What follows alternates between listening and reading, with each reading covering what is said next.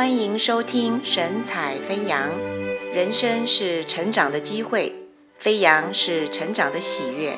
请听李博士为您分享，献给无名的英雄。撒母耳记下七章十八节记载，大卫王坐在耶和华面前说：“主耶和华，我是谁？我的家算什么？已经使我到这地步呢？”这句话的意思是说，大卫感叹自己是无名氏，而上帝竟如此恩待他。如果大卫算是无名氏，那我们应该算是无名乡的无名小子了。你别烦恼，无名英雄的贡献，神都记在生命册上呢。事实上，历史决定在无名英雄的贡献里。下面有十个无名氏，你知道他们是谁吗？第一个，替奥古斯丁祷告十多年，使这个浪荡子转变成为西方最伟大的神学家、思想家。请问，这位虔诚的母亲叫什么名字？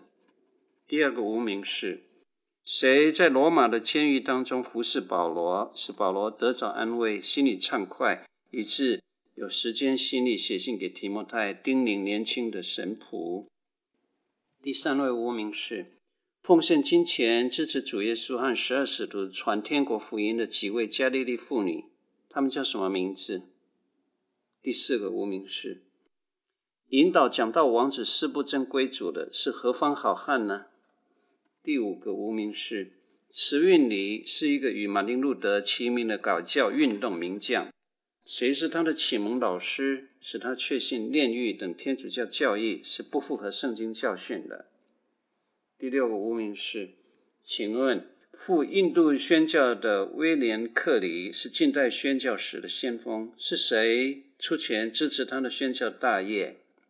第七个无名氏，谁去拜访穆迪的鞋店，引导十九世纪最伟大的布道家穆迪信主，并且把自己奉献给基督？第八个无名氏，为格里翰的工作忠心祷告了三十年。这两位妇女是谁？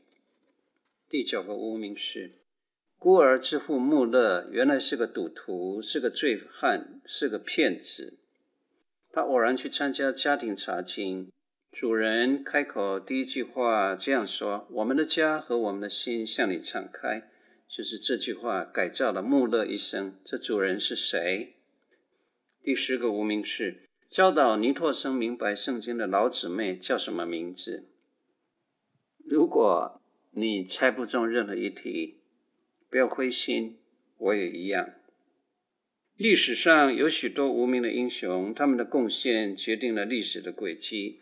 幸亏历史上这些无名英雄默默地奉献自己，没有他们，基督教的历史将平添许多的空白。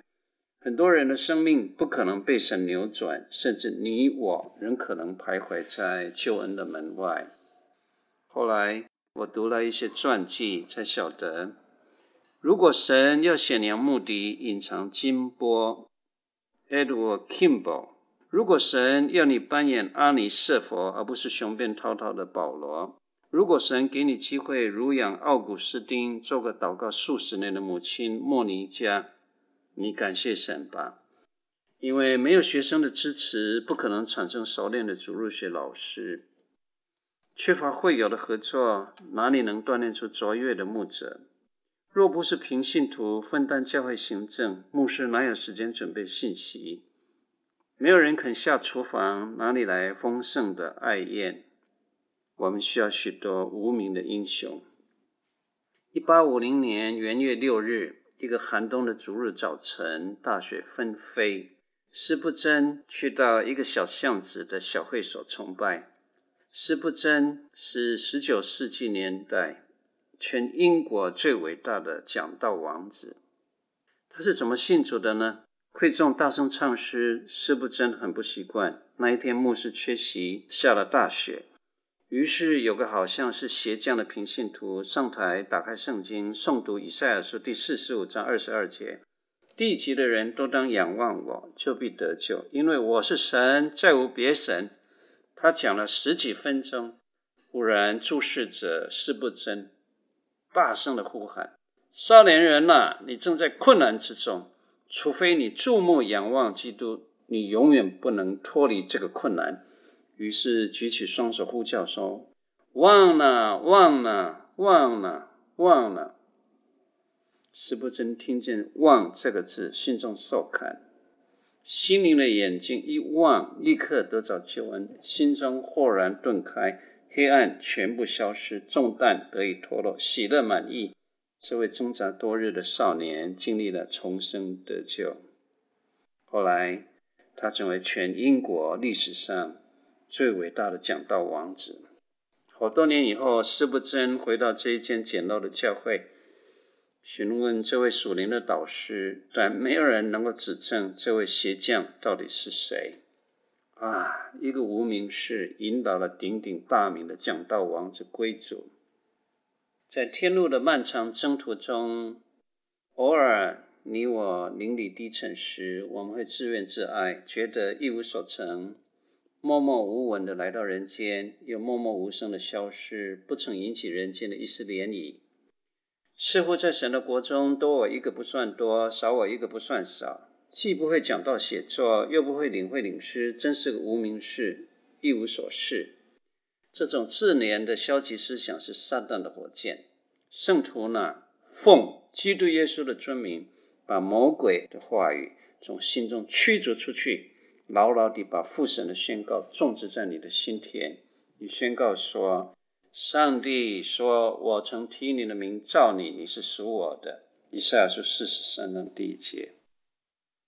神，你会把我放在你的心上，如同印记；戴在你的膀臂上，如同戳记。这是雅歌八章六节。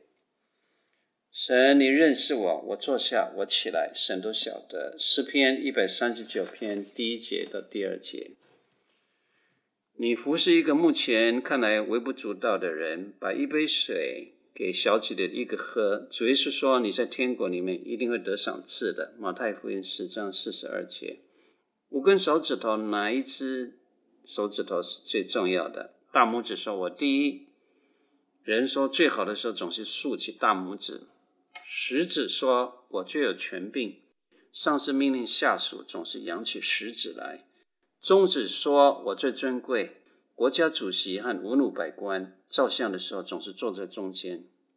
无名指夸口说：“我最风光。”结婚的时候，贵重的钻戒总是戴在我身上。小指头想了好久，微笑地小声说：“感谢神，只有我小到可以挖耳朵。”小指，小指，我们向你致敬。无名氏。无名氏，我们向你敬礼。你是那有名氏、不可或缺的幕后英雄。无名氏，无名氏，恭喜你！上帝把你的名字登记在生命册上。